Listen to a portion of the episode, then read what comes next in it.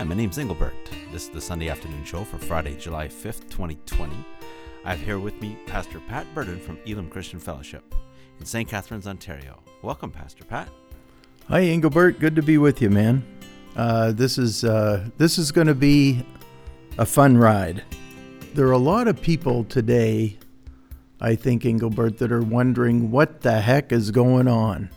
You know, we've got this coronavirus. Actually, I like President Trump's identification of it as the communist Chinese virus, frankly. Uh, and it, it, it's done different things in different parts of the world. It seems to have had, um, you know, differing degrees of severity. And um, we happen to know, uh, because of some of our sources of information, that uh, they really did uh, have different um, components in them for different places on the earth. But anyway, we're not going to get into that. Where I want to go is we're going to look at a study in the book of what the Bible calls the revelation of Jesus Christ. And this revelation was given to John the Apostle while he was exiled on the Isle of Patmos.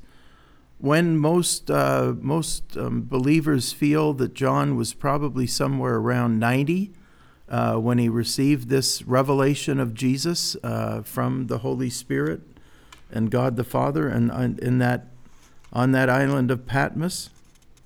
And uh, so, without further ado, we're just going to intro this as the book is introed by John himself.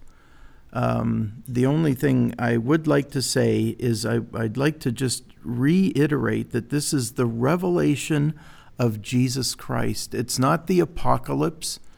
It's not the book of, you know, the horrors, the book of horrors um, that sometimes people think of it as.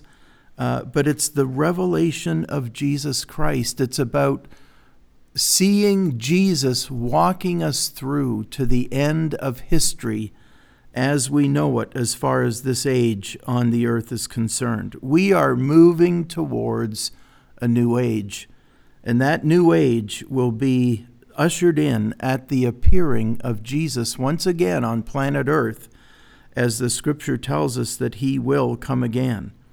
And he will receive us unto himself at that coming.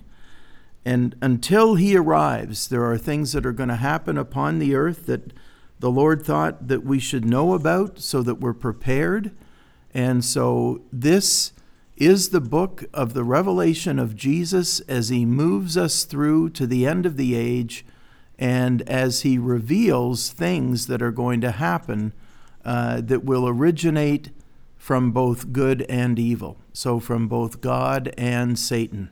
And we're going to we're going to take a close look at that so that we can be prepared.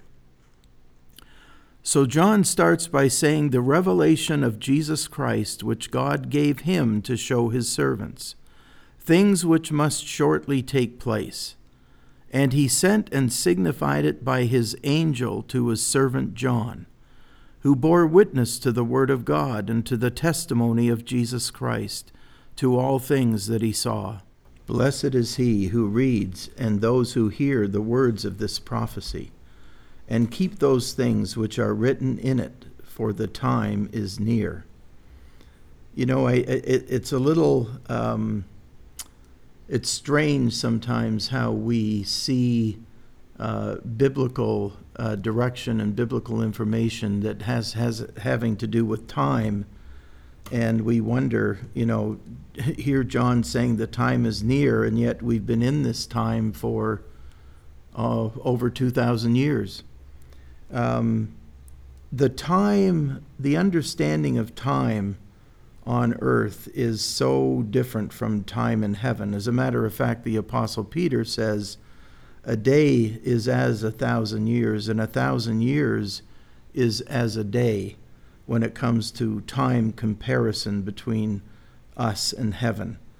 I don't know if any of you have ever had um, a vision uh, given to you by the Lord regarding some activity or something that He wants to do.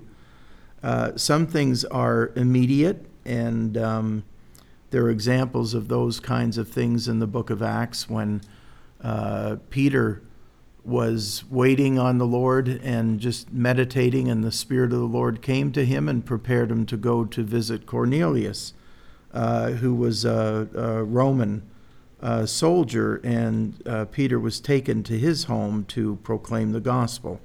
And that happened very quickly. There are other times that the Lord shows us things, and it's with such intensity. Um, if you've ever, I describe a vision as when we are allowed to participate in a thought that God has.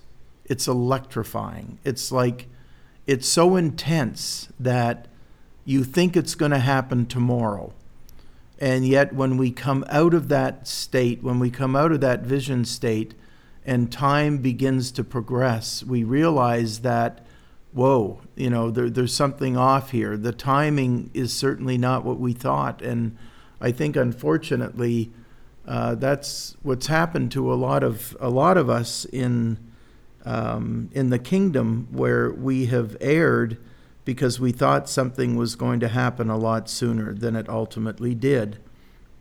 But that's, you know, that's just the way it is.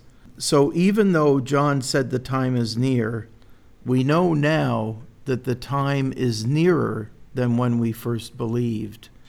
And we know that the time would pass as Jesus said in uh, in both Luke's gospel and Matthew's gospel the time would pass as like a woman giving birth to a child. The contractions began. I believe the contractions began right after Jesus ascended into heaven because we see a scene here later uh, that John is going to reveal to us where the seals were broken. Jesus broke the seals. And again, something has happened in heaven that is going to take a thousand years and more to sort of play out on earth. But they have been broken. And I believe that from the moment Jesus ascended back to the throne of God and to the moment that we are given privy to, to see uh, through John, through this revelation of Jesus, uh, the seals were broken by Jesus, and now uh, those contractions began, but they were very light. They were uh, sometimes um, uh, when when my wife and I had our our first child, we were schooled on what was called Braxton and Hicks contractions, and they're sort of not not real, but uh, they they sort of mimic um, real contractions. But when the real contractions start, uh, at least in our experience. They were very light uh, and they were very far apart. And, and I believe that ever since these seals were opened, uh, things began very lightly with the invasion of Jerusalem by Rome in 70 AD and wars and rumors of war. It all started. It all started, but it, but it has been ongoing since Jesus went into heaven.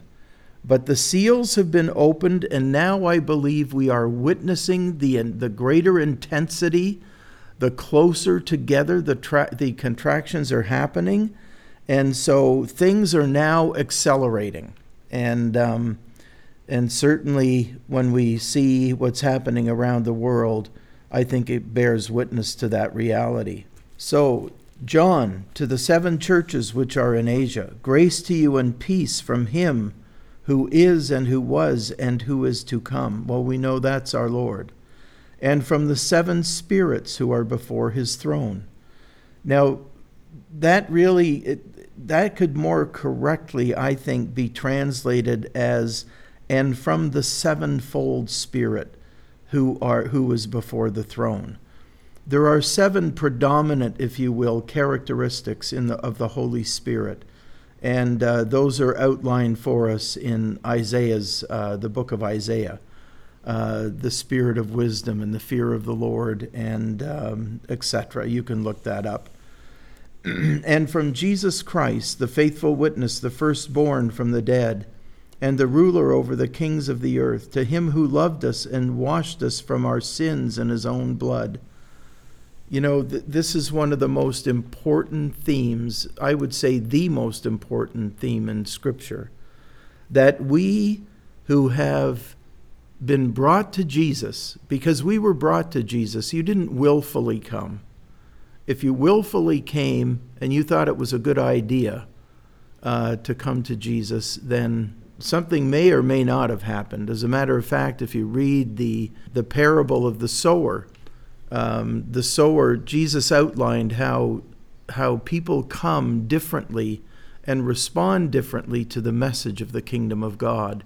Some came with great emotion, uh, you know, and but didn't last long. Uh, some came though, and they were they were engrafted, if you will, with the seed of the Word of God and, bear, and began to bear fruit for the kingdom of God. And those are those who will, will stay, will go the distance, will, will stand and bear fruit as time goes on and as they endure in their walk with the Lord.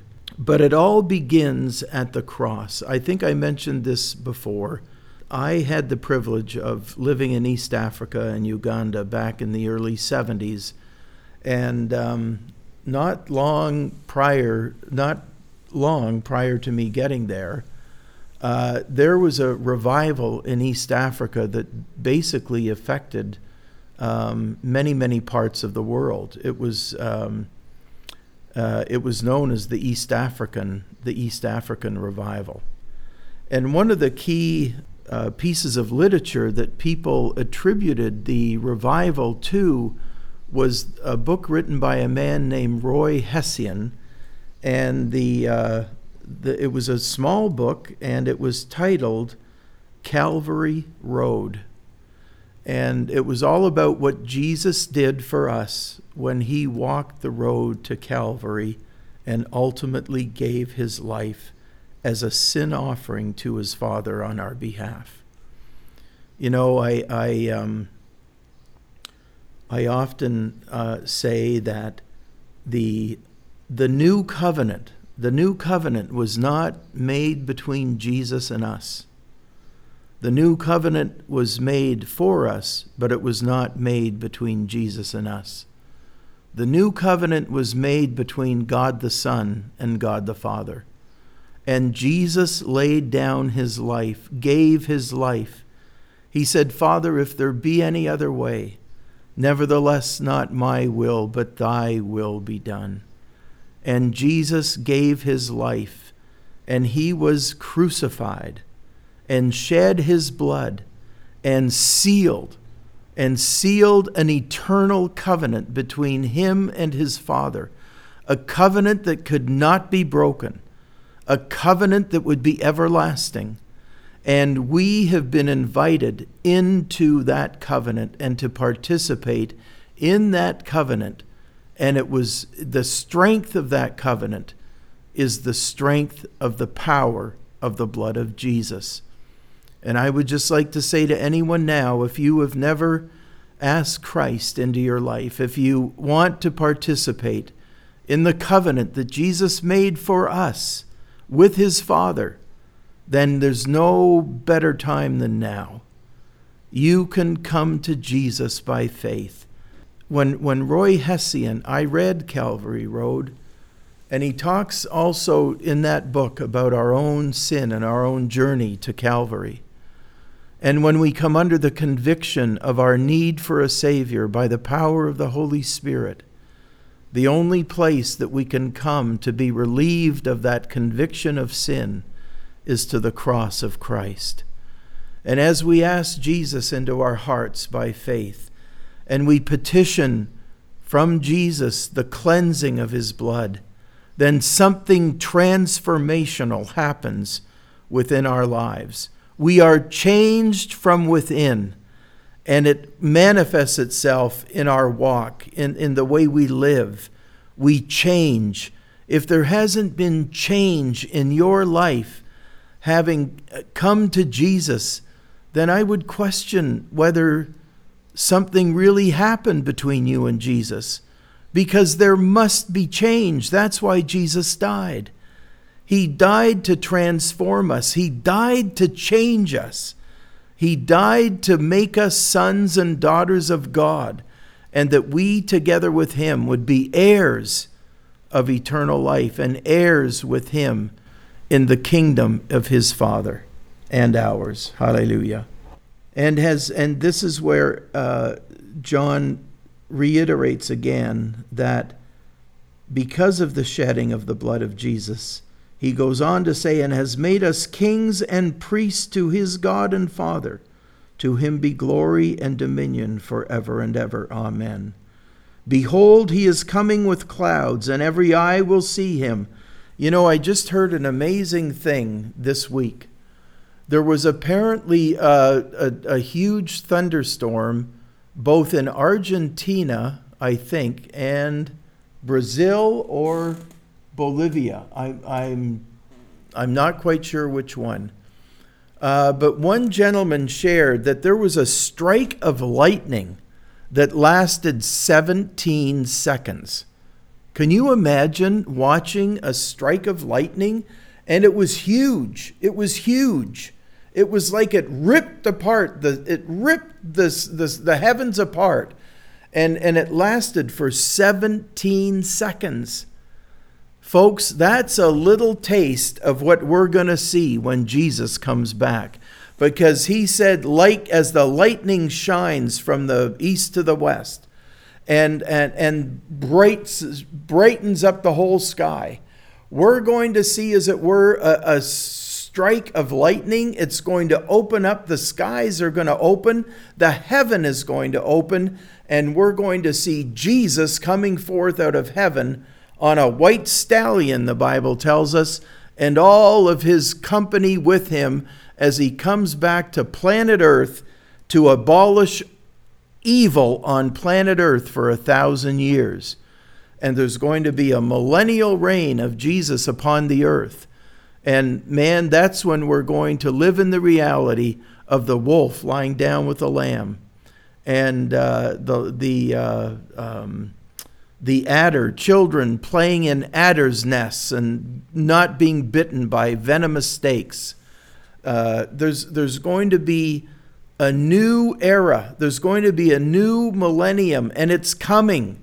Guys, it's coming. We just have to wait this out. And I don't believe it's that much longer. I would, I would actually say, on the very, very outside, that Jesus will probably be back to planet Earth within 20 years. But a lot of people are saying sooner than that. I'm just sort of giving a, a, a, a generous, uh, a generous stroke of time here, even though in my heart I believe it's probably a little less than that myself. I am Alpha and the Omega, the beginning and the end, says the Lord, who is and who was and who is to come, the Almighty. I, John, both your brother and companion in the tribulation See, we've been in tribulation ever since Jesus left. Actually, ever since he came, his disciples were in, the, in tribulation with him. Actually, the book of Hebrews says that since Jesus is appearing, we have been in the last days. But I believe now we are in the last of the last days, if you will. I think we're, we're very quickly approaching what the Bible calls uh, Jacob's trouble. And the day of the Lord, the day of the Lord is not a day of rejoicing and and uh, and and and mirth and all that kind of stuff. It's a day of darkness. It's a day of, of gross tribulation. It's a day that will be etched in our minds. I don't know. I don't know if it can be etched in our minds for eternity because some of the stuff would keep us from enjoying heaven if we remembered some of the stuff that's going to go on. But I, John, both your brother and companion in the tribulation and kingdom and patience of Jesus Christ, was on the island that's called Patmos for the word of God and for the testimony of Jesus. I was in the Spirit on the Lord's day, and I heard behind me a loud voice as a trumpet, saying, I am the Alpha and the Omega, the first and the last. And what you see, write in a book and send it to the seven churches which are in Asia to Ephesus, to Smyrna, to Pergamos, to Thyatira, to Sardis, to Philadelphia, and to Laodicea. And I turned to see the voice that spoke with me, and having turned, I saw seven golden lampstands. And in the midst of the seven lampstands, one like the Son of Man, clothed with a garment down to the feet, and girded about the chest with a golden band. His head and hair were white like wool, as white as snow, and his eyes like a flame of fire. His feet were like fine brass, as if refined in a furnace, and his voice as the sound of many waters. He had in his right hand seven stars. Out of his mouth went a sharp, two edged sword, and his countenance was like the sun, shining in its strength. And when I saw him, I fell at his feet as dead. But he laid his right hand on me, saying to me, Do not be afraid. I am the first and the last. I am he who lives and was dead. And behold, I am alive forevermore. Amen. And I have the keys of Hades and of death. Write these things which you have seen, and the things which are, and the things which will take place after this the mystery of the seven stars which you saw in my right hand, and the seven golden lampstands. The seven stars are the angels of the seven churches, and the seven lampstands which you saw are the seven churches. Isn't it interesting when the, the apostle, who a lot of us refer to as the apostle of love, John loved Jesus more than anything else in life. Uh, it was very demonstrative throughout his life, and, and evidence was given in his relationship with Jesus and Jesus' relationship with him. Does that mean that Jesus loves people more than others? No, I don't think so. I think, though, what Jesus loves is he loves to respond to hearts that are yearning and longing for him. And uh, some of us yearn and long greater than others. I don't, I, I don't understand what that is. I can't tell you what that is, but Jesus said this To whom much has been forgiven, he who has been forgiven, forgiven much loves much. And I think he said that in John's gospel. So there's something about, uh, there's some sort of correlation between the realization of how much Jesus did for you, how much it meant to have your sins forgiven, and your capacity to love Jesus. Somehow there's a correlation there. And John must have realized just how wonderful the Savior was. He knew that Jesus was the Messiah. And he leaned his head on the breast of the beloved at the final supper they enjoyed together, that Passover meal that Jesus said, I have longed to eat this Passover with you. But that same John, who was so intimate with Jesus on earth, turned to see who was speaking to him. And the glorified Son of God was in his midst, and he had no uh, no, no bearings, no, um, no frame of reference to, uh, to stand, to realize, to, to absorb what he was seeing. And he saw the glorified Jesus, his glorified Savior. And it was so overwhelming, so majestic, so glorious, so awesome that he fell on his face as though dead. Wow. I, I just I, that that it just blows my mind. I, I can't wait. We are going to see that Jesus that John saw in this in this vision in the Isle of Patmos. And we'll probably the first thing we will probably do as well will be to fall at his feet and to worship him and to, to worship him as God manifest in the flesh, God Most High. Hallelujah. What a great moment that will be for each of our lives. We cannot lose sight of that because that is such a great and awesome promise to see Jesus. And, uh, and then after seeing Jesus, just typical of Jesus when he appeared to his disciples after his resurrection, he put his hand on John's uh, shoulder and said, Do not be afraid. I am the first and the last. Don't be afraid. Don't be afraid of me. I'm your Savior. I'm the lover of your soul, John. And I am he who lives and was dead. And then the angel of the Lord says to John, Write the things which you have seen. So John is now being commissioned with what's going to be in this book of the Bible called the Revelation of Jesus Christ. Write the things which you have seen and the things which are. So there are going to be things in this book, things that John has seen. There are going to be things that are, that are happening, that are taking place right now. Um, and, and in this, in context of this, Jesus is about to dictate to John letters to seven churches. And those are the things that are now, although I believe they also have application throughout the church age. But that's, that's another story. So, but those are the things that are happening now. And then he says, and the things, the things which will take place after this. After what? After this moment, after this time with John, after this date, there are going to be things that Jesus is going to reveal. Jesus will be revealed in these things. And uh, that's, that's what we have to have our focus on, guys. The things that are coming down the pipe. We don't want to. We want to see Jesus in them. We don't want to see the devil all over the place.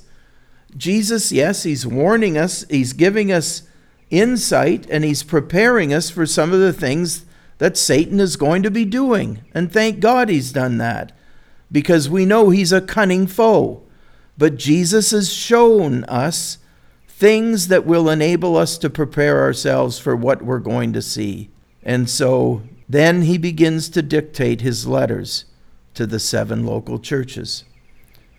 So here I'd like to just bring this to a close at this point. And I'd like to invite you to meet with us again next Sunday, the Lord willing.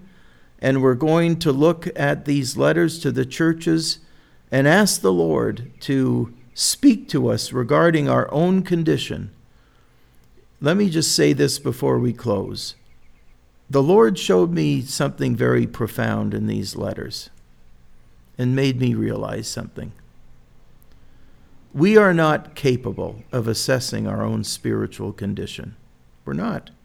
We deceive ourselves very easily. Oh, I'm doing pretty good. You know, I'm, I do this, that, and the other thing. I do my Bible study. I do. No, well, it, that's great. Those are good things.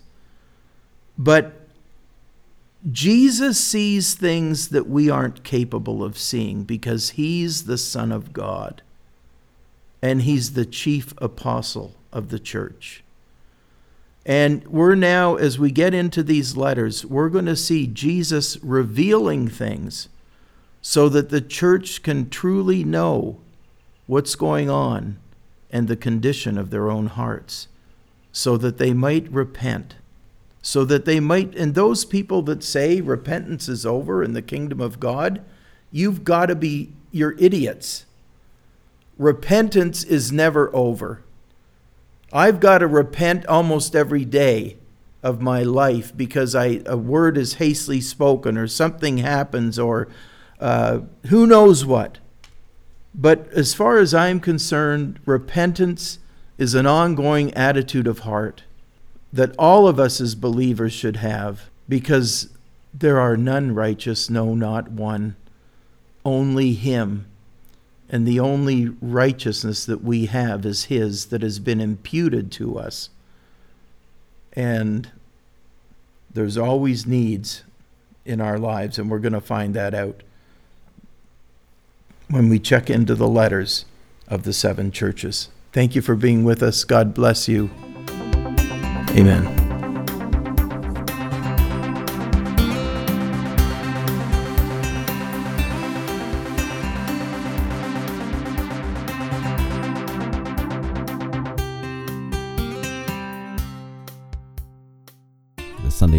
Show is produced and edited at Elam Studios in St. Catharines, Ontario. Location recording equipment is provided by Long McQuade. The Sunday afternoon show is produced and directed by Pat Burden and hosted on the LNJID radio, lnjid.com. Distributed and hosted on Anchor Radio, the show can be heard on the following platforms Anchor Radio, Breaker, Google Podcasts, Overcast, Pocket Casts, Radio Public, and Spotify. Thank you for joining us.